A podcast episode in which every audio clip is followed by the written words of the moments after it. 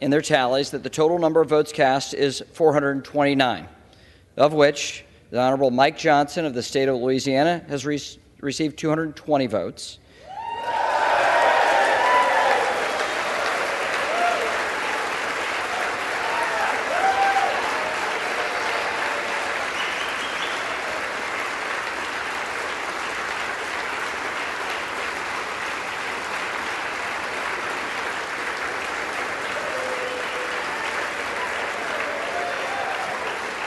And the Honorable Hakeem Jeffries of the state of New York has received 209 votes.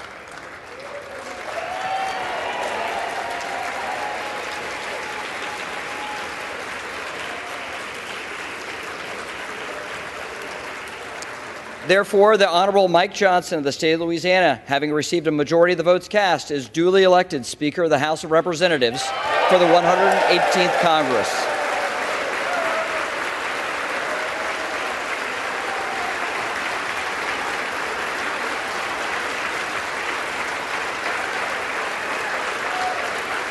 Sandy Rios with you, and I can't tell you, but I'm going to try.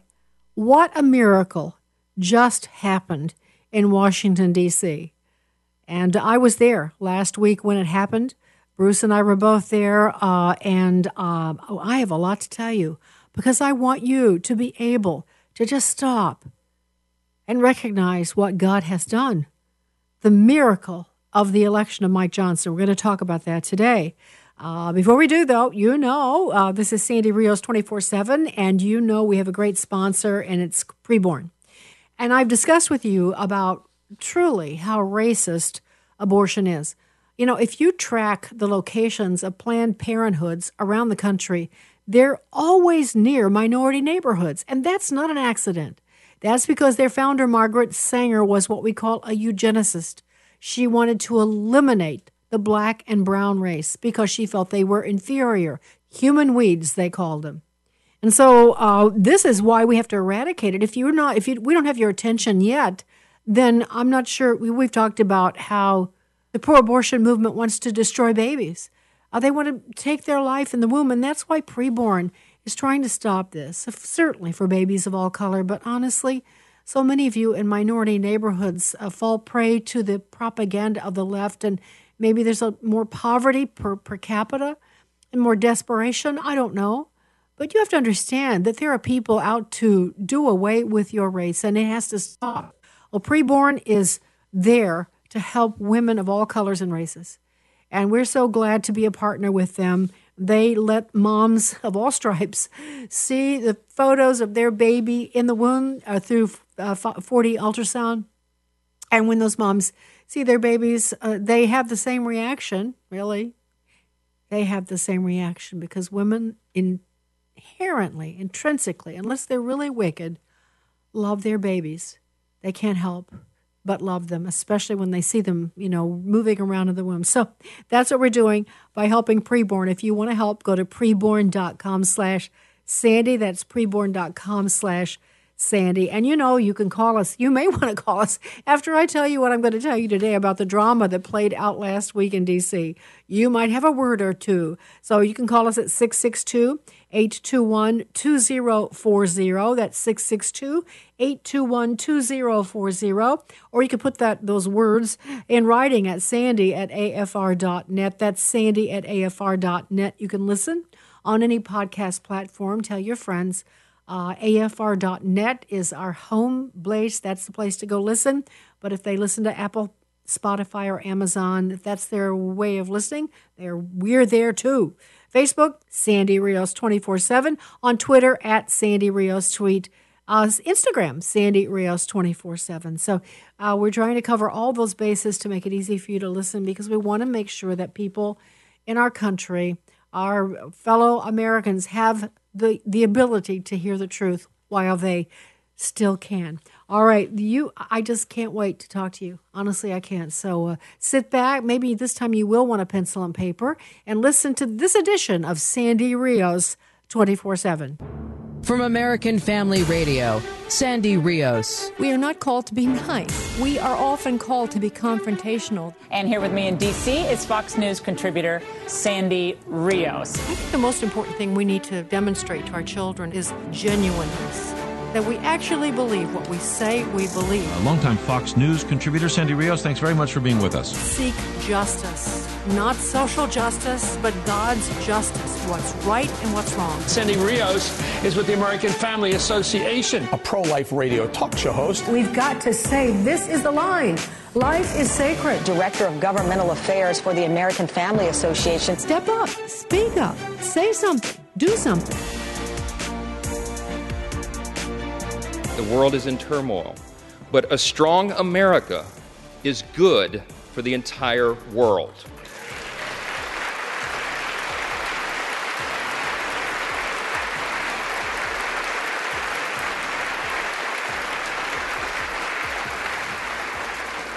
We are the beacon of freedom, and we must preserve this grand experiment in self-governance. It still is. We're only 247 years into this grand experiment. We don't know how long it will last. But we do know that the founders told us to take good care of it. I want to tell all my colleagues here what I told the Republicans in that room last night. I don't believe there are any coincidences in a matter like this. I believe that Scripture, the Bible, is very clear that God is the one that raises up those in authority. He raised up each of you, all of us. And I believe that God has ordained and allowed each one of us to be brought here for this specific moment in this time. This is my belief. I believe that each one of us has a huge responsibility today to use the gifts that God has given us to serve the extraordinary people of this great country, and they deserve it, and to ensure that our republic remains standing as the great beacon of light and hope and freedom in a world that desperately needs it. Well, that was the voice of brand new Speaker of the House, Mike Johnson, the congressman from the state of Louisiana, and everyone scratching their head saying, who is this person? But I want to tell you that last week and the few weeks before it, a drama played out behind the scenes that you won't probably see in newspapers or radio. You probably haven't heard about some of the things I want to tell you. And maybe, because so many things, we were watching Israel and so many other things, you're taking care of your families. And the reason I want to go back and tell you these things is because for the people of God who listen to me, we have just had a profound answer to prayer, at a time when I was afraid that God had given up on us. I'm just telling you, this is a miracle of God. We moved from, and I'll make the point in just a second, we moved from the brink of disaster to someone who is, according to friends I have who work with Mike, the strongest, most faithful Christian in the House of Representatives. The strongest, the one who everyone respects. It's just extraordinary, and it happened. And I believe it happened because of the prayers and the faithfulness of so many of the core who were working on this behind the scenes, and I'll tell you what I mean. My Bruce is with me. Bruce, honey, thank you for joining me. Could we just say that you have lived with me living with this for the last, 2 or 3 weeks? All right. Yes, this has been a process. I think Sandy has been following this basically minute by minute, probably 20 hours a day. And I keep looking over and going, Sandy, you can wait an hour. Yeah. And still catch up. That's true, because I had a lot of good information that wasn't public, and I was living it and praying because I saw these wonderful people engaged in this who really do love God. They are men and women of prayer, and I just told them, you are David's mighty men, and they are. Okay, so what am I talking about? Am I like over the top here? Well, I'll let you be the decider, as George W. Bush used to say. Well, let me take you back in time. Remember that this all came about because Congressman Matt Gaetz from Florida filed a motion to vacate Speaker Kevin McCarthy. Now, the problem was on the budget. Kevin had agreed to all kinds of terms when he was finally elected in January, conservatives in the House, especially the Freedom Caucus, felt that Kevin doesn't have a strong core, doesn't have strong beliefs in things. He can be persuaded. And so he's kind of all over the map. He's a money guy. And so they laid out these very strict and stringent guidelines for him that if he did not follow these, one person could file a motion to vacate. Of course, they had to vote on it to make that happen. But he failed miserably when he agreed and acquiesced to President Biden on a huge financial decision back in May, and then it only got worse. And so finally, when he agreed to a short-term spending bill that was just exactly what President Joe Biden wanted and his team, it was a bridge too far. And so Matt Gaetz was the only one, I would maintain, who had the courage to step forward and actually make this motion. And, of course, if you were watching, you know that immediately, and there were 5 or 6 people standing behind him to make that happen. If you were watching, you know that immediately Matt Gaetz and I think it was eight others joined him, that Matt and the 8 others were so maligned and hated, probably still are, by the way. Fox was one of the worst. They reviled Matt. They reviled those 8 over and over. CNN mocked that the Republicans couldn't get their act together. It was this motley group of conservatives in the House, and it was a disgrace what they were doing because it had brought such chaos. And at a time when war is breaking out in Israel and when we have so many money problems and all of the other things that and this has gone on for weeks. These guys have taken an absolute beating. And so out of that process, a bloody process, came Jim Jordan as a candidate. Jim was, as you know, and you do know, is a strong believer himself, Ohio congressman, who has been, a couple of years ago, I was one of the primary persons of a bunch of other people that I was working with to try to get Jim to run for speaker to beat Kevin McCarthy. But at the last minute, he withdrew and decided he wanted to be chairman of the Judiciary Committee. And, of course, he's done wonderful things in that capacity. You know, God works in mysterious ways, and Jim threw his support behind Kevin McCarthy, which was really gut punch because we knew already that Kevin was not a man of integrity and that he had been backstabbing conservatives for years. He has this big cash to spend on re-election of congressmen, and he was throwing his money into primaries to select people who were not conservative at all. He was actually spending money to knock out people who were really conservative. He was not a friend to conservatives, but pliable. So we had Jim Jordan stay, and then I've just told you what the House Freedom Caucus did to try to make sure they held his feet to the fire. So out of this chaos and horrendous, horrible move on the part of Matt Gaetz and the other 8 came candidate Jim Jordan, who agreed to run, put his hat in the ring. And so the next week or plus, it was a no-holds-barred attempt to get Jim over the line. Jim has he's well loved by the conference. I don't think anybody, kind of like Jim Johnson, I don't think nobody doesn't like Jim Jordan, except for Ken Buck from Colorado. And we, you may never have heard, but I got to the bottom of that. The reason Ken Buck refused to vote for Jim Jordan was that Jim had taken him off of a committee, and he was furious about it. That never really became public, but that was the holdout.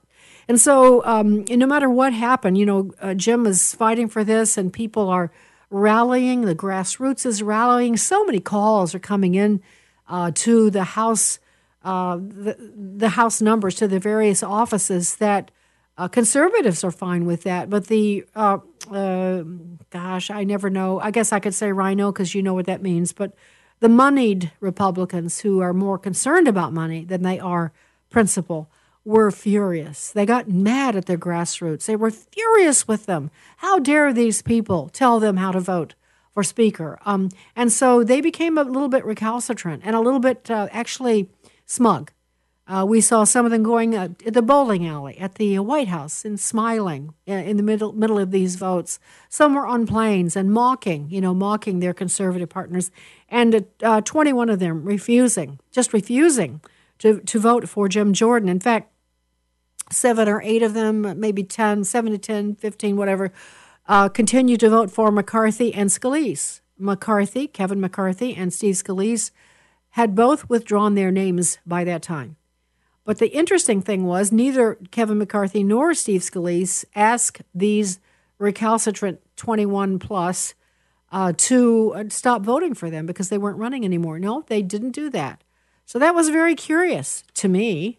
So Jim Jordan is trying to be the gentleman. He's talking to everyone. He's trying to, he's a coach. He's used to working with men. He's going to so many of them, trying to persuade them, that he will work with them, the gentleman that he is. He also had control of how the votes were managed, and he kept stopping the voting. There would be voting, and then there'd be a day or half a day or hours.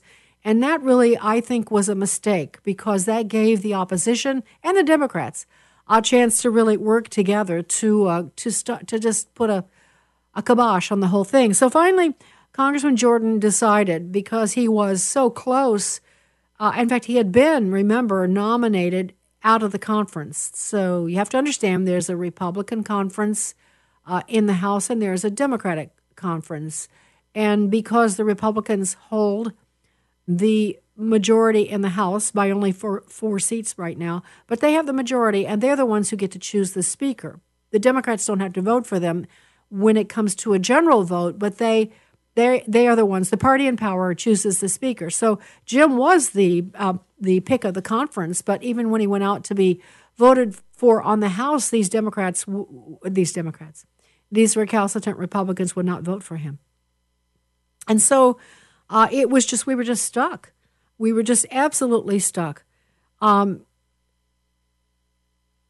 So the next thing that Jim tried to do is that he thought, well, let's have a secret ballot, because I think he must have been thinking that some are not voting for me because, whatever their motives are, they have obligations to K Street. K Street is the lobbyist, that's a nickname for the street upon which many of the lobbyists have their buildings. They have a ton of money. They pay congressmen off to do their bidding, to support their endeavors. And it's a bad system, but that's the way it is. So I think Jim thought that if he had a private ballot, that they would be more honest. Well, the opposite happened. They had this private voting, and it flipped. So Jim lost a ton of votes, and it was just perplexing. But now we know the reason for that was because many of them were really in harmony and sympathy with the K Street group, the ones that make a lot of money by doing the bidding of K Street. They were in concert with that, but they were in very red districts, and they were getting all these calls from their constituents, and they were afraid if they publicly did not vote for Jim Jordan that they would be in trouble at home. So that's how that happened. So now they're stuck, and everyone's laughing. The Democrats are laughing. Hakeem Jeffries is just smirking. You can see it. And so we get more of this on Fox. The Republicans they're in chaos. How the Fox is just disgusted. Maria Bartiromo was disgusted. Newt Gingrich was totally disgusted. So was Mike Pence, just disgusted with these people. They've created chaos in the House of Representatives, and here we are without a speaker. So these guys go back into session again, and this time they come up with there's dozens of names of people running. There were jokes about that. Everybody's running for speaker. But they were behind, they went quiet, and we weren't exactly sure. We had some indication of what was happening. And then toward, Byron Donald was recommended. Byron is great.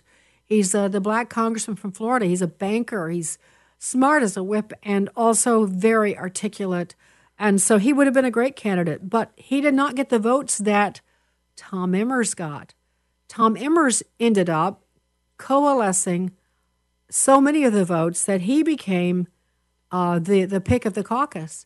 And Tom Emmers, here's the problem. And if you wonder why Bruce had to live through my despondency so many times, this is one of the most despondent moments of the week. I'm making this personal, but for those inside, I'm reflecting what was happening with those who are in sympathy with our views, that the America is on a bad course and we have to pull it back.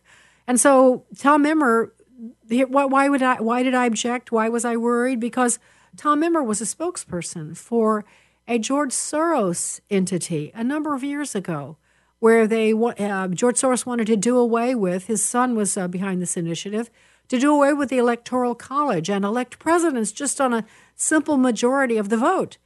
Now, that might sound good to you, but you have to remember that if we had a system like that, California would decide every election. Your vote would never count again. Those of you in Indiana, those of you in Louisiana, those of you... this is the point. A representative government was set up by our founders so that, again, even in the small states, there were 2 senators per state. New York has 2 senators. Rhode Island has 2 senators.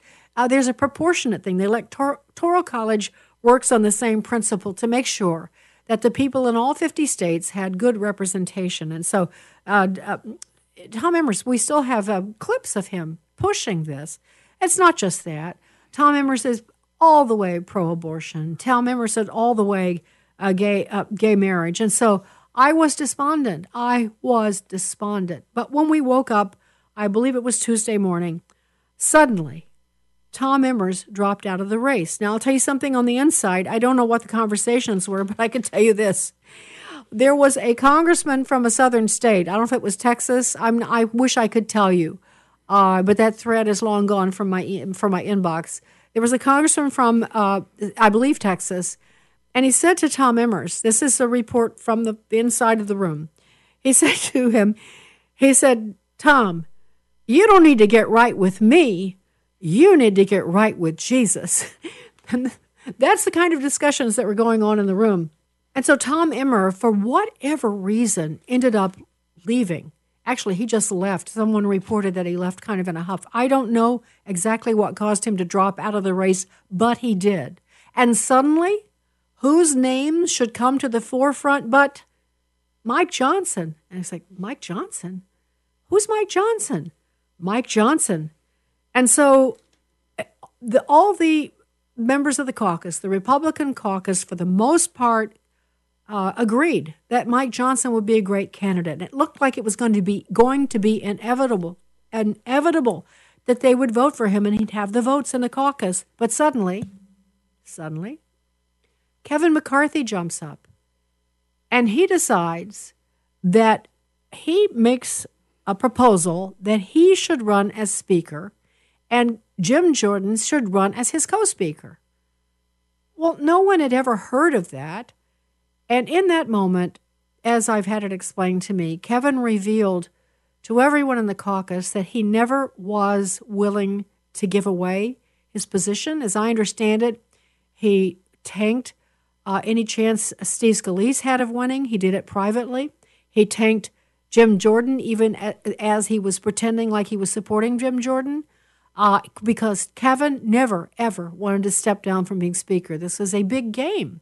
And so when he proposed that Jim Jordan be his co-speaker, even the 21 and the guys who work with K Street were very unhappy with him because they had worked so hard and this was going to sabotage everything. And so they took a vote and 100%, they all voted for this unknown, strong believer named Mike Johnson. And so when we woke up Wednesday morning, we had it went to the floor to be voted on, and you heard the announcement at the top of the show with 220 votes.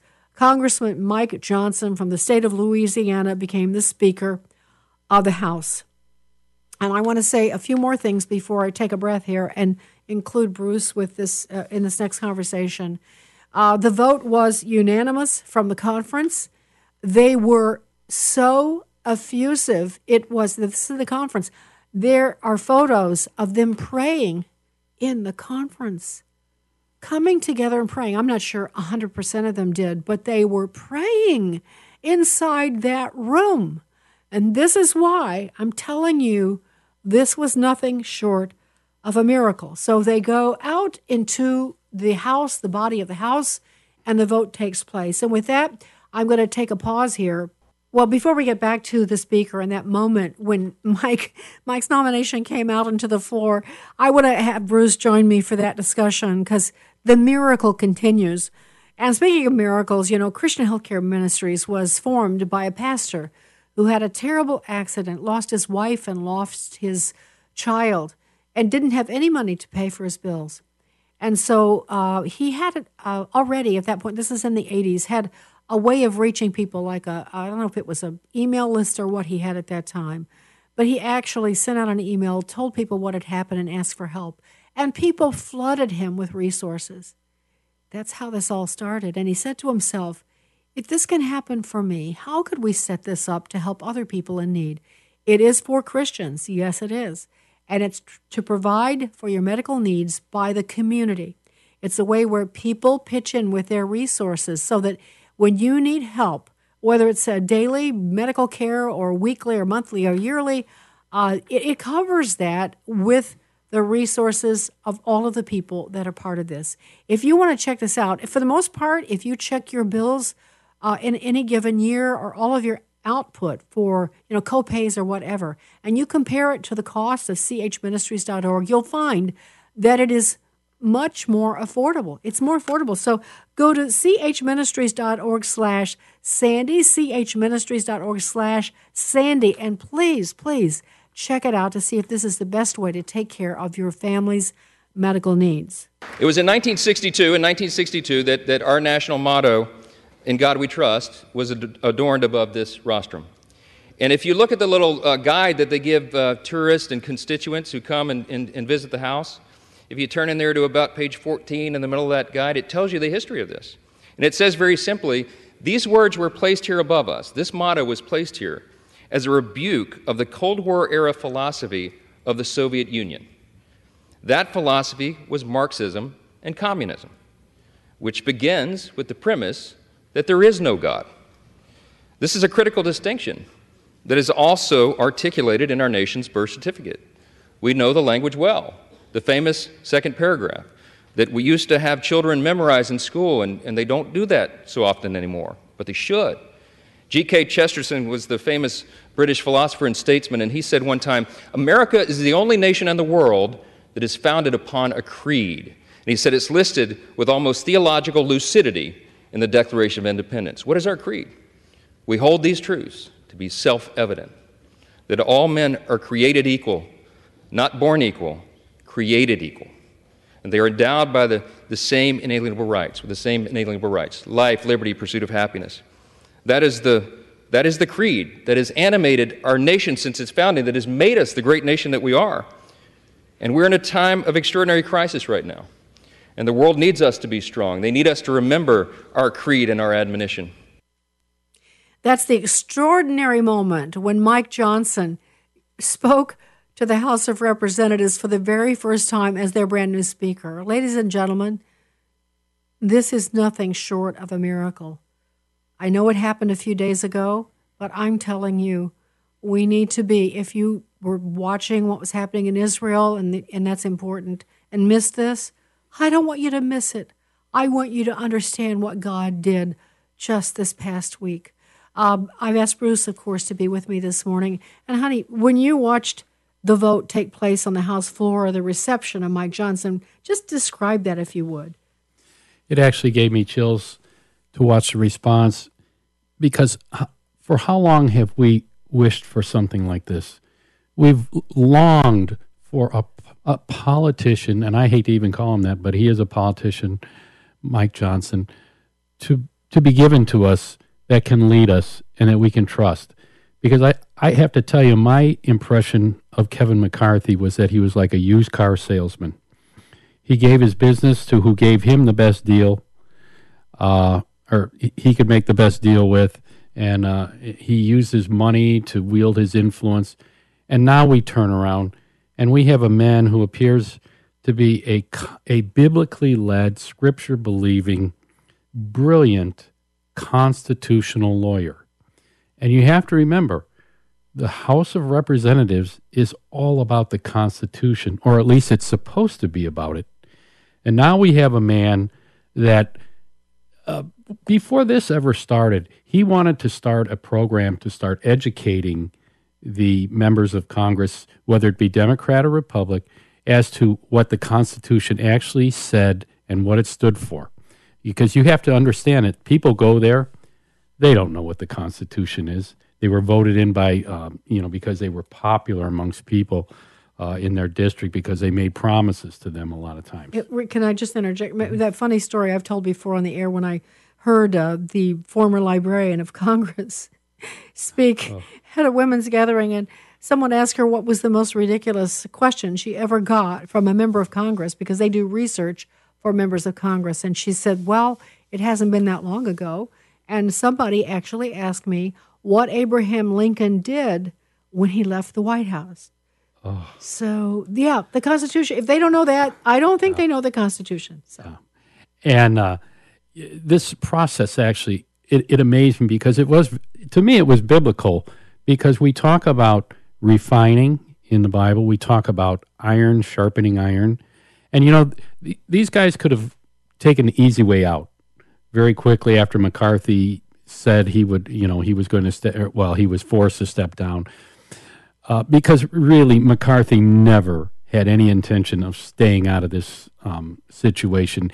All the time this was going on, he was working behind the scenes to try to get back into power as the speaker, and actually come back with greater powers, because he was trying to make it look like, gee, you just can't find anybody. I guess you need me, huh? Yeah, I'll step up. I'll come back. I'll get Jim Jordan to help me. But I have to have more power this time. Yeah.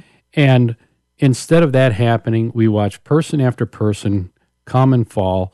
And, we love Jim Jordan, I think both of us, but I am so glad that he is where he is, and that's in charge of these committees investigating the Department of Justice, because that is important, and we don't need that to stop because they have to now find a new committee chairman. This reminds me so much, Bruce, of the story of the prophet looking for the next king after Saul had so failed.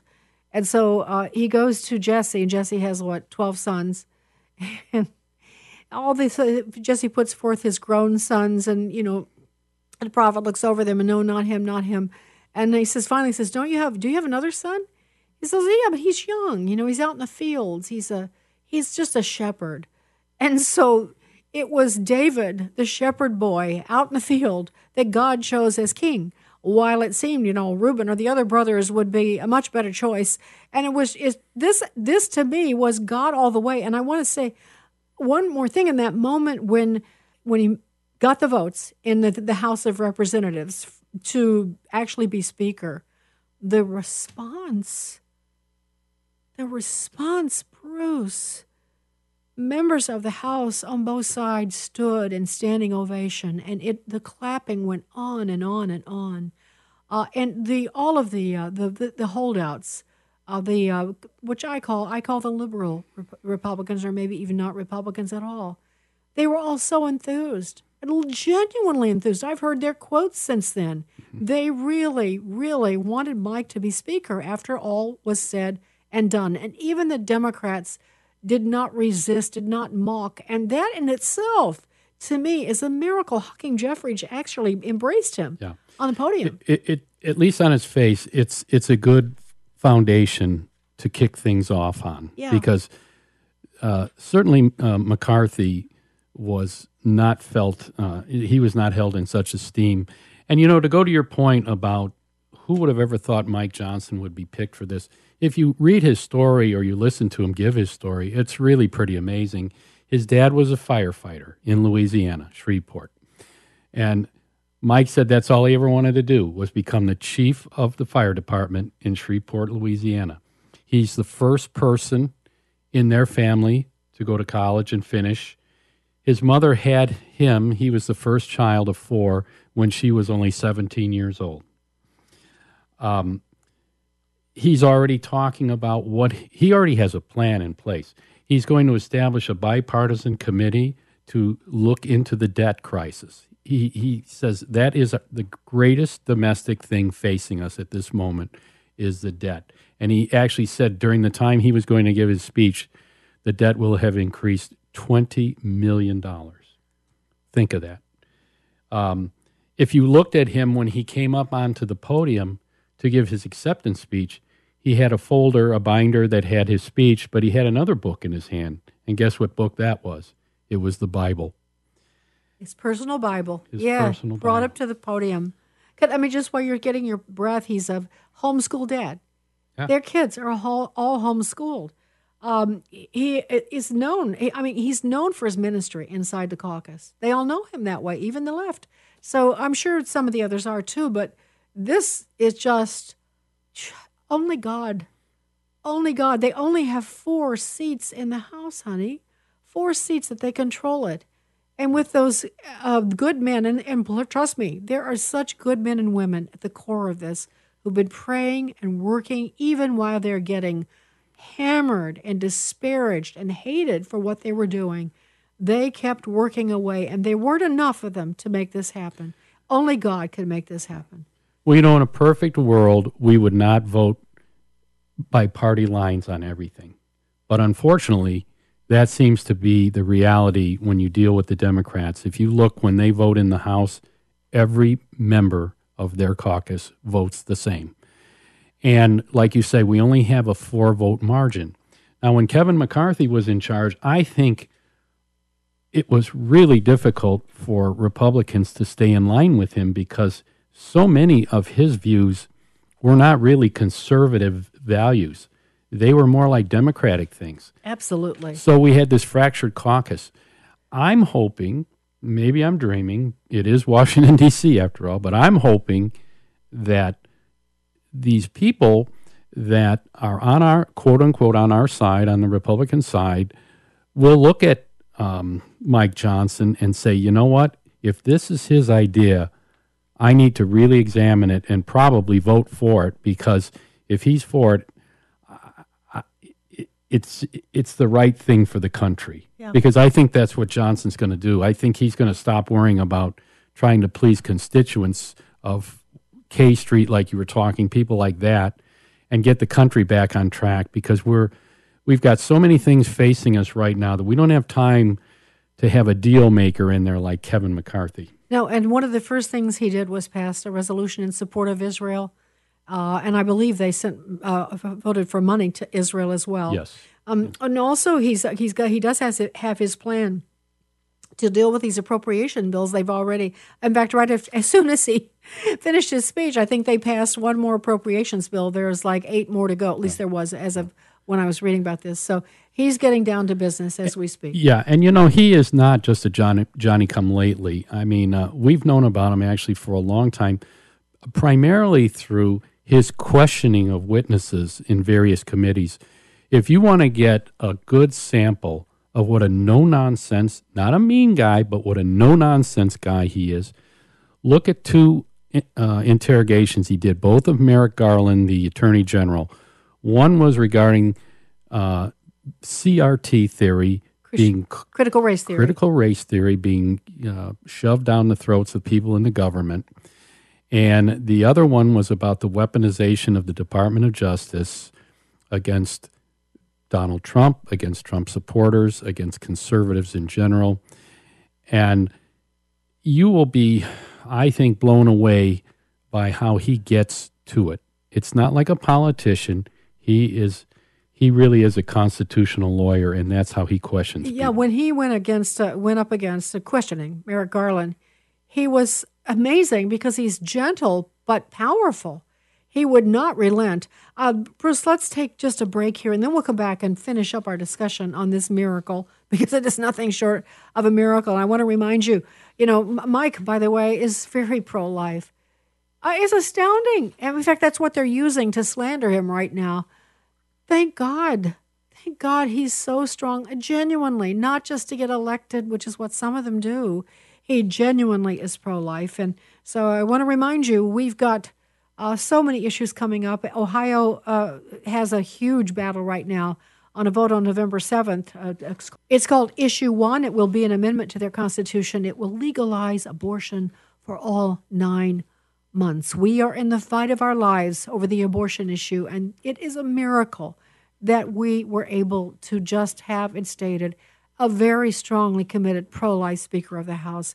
And along with that, I want to tell you, Planned Parenthood is the nation's largest abortion business. And by the way, they're busy, busy, busy in Ohio, spending millions of dollars to try to make sure that this new amendment is instated in the Constitution.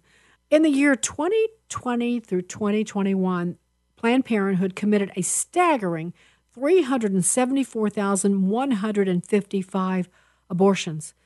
And so disproportionately, they build their abortion centers, as I've told you, in Black and Hispanic neighborhoods. If that doesn't ring your chimes, not just because babies of all colors are precious, but the fact that they target Black and Hispanic neighborhoods should make the hair crawl on the back of your neck. It certainly does mine. We need to stop abortion. We've got to, thank God, again, a pro-life Speaker of the House, which will go a long way to fighting back in the right way as these initiatives come up in various states. But Preborn is fighting in a different way. It's not a political way. It's a way to persuade moms on their own that there's a better choice. Don't take the life of your baby. It's a life inside of you, and God has given you that baby. If you want to help them provide these ultrasounds, go to preborn.com/Sandy. That's preborn.com/Sandy. This is Sandy Rios 24/7 on American Family Radio.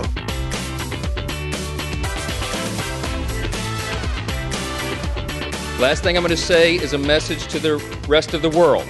They have been watching this drama play out for a few weeks. We've learned a lot of lessons, but you know what? Through adversity, it makes you stronger. And we want our allies around the world to know that this body of lawmakers is reporting again to our duty stations. Let the enemies of freedom around the world hear us loud and clear. The People's House is back in business. All right. Thank you. See? Thank you. See what I mean? That's the way they responded, and that's both sides of the aisle. I mean, that's pretty amazing. Speaker Mike Johnson, God has done a miracle in the U.S. House of Representatives. Honey, just some final words here.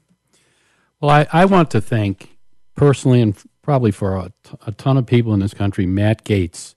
He really laid it on the line in this situation. He was vilified for 2 weeks. That basically he was screwing up the world is what they were saying. Israel's burning down and it's Matt Gaetz's fault. The economy's out of control and it's Matt Gaetz's fault because we don't have a speaker. The border's wide open and it's Matt Gaetz's problem because he knocked out the speaker. Listen, it's like a boil. When it gets bad enough, you have to lance it, no matter how much it hurts. And that's what Matt Gaetz did.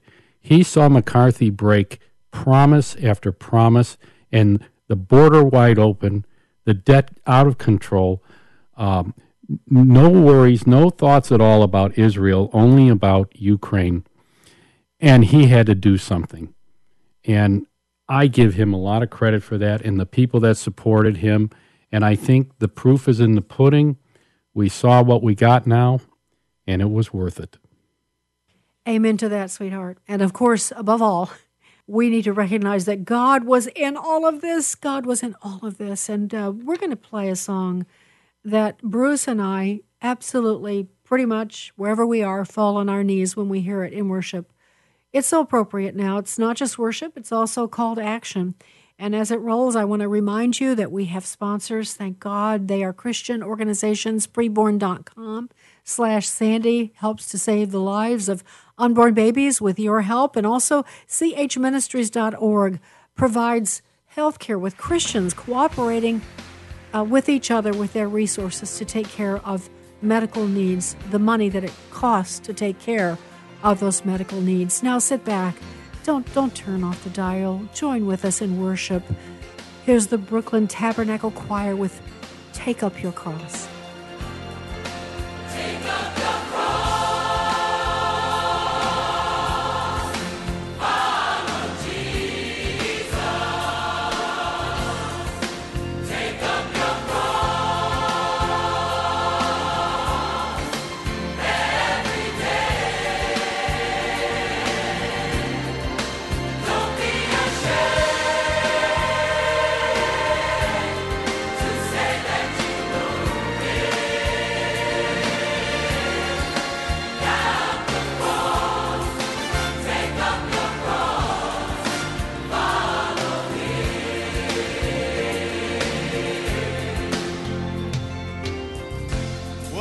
doing for the King? Have you really given everything to the one who gave his all for you? Now don't you be satisfied just to know that the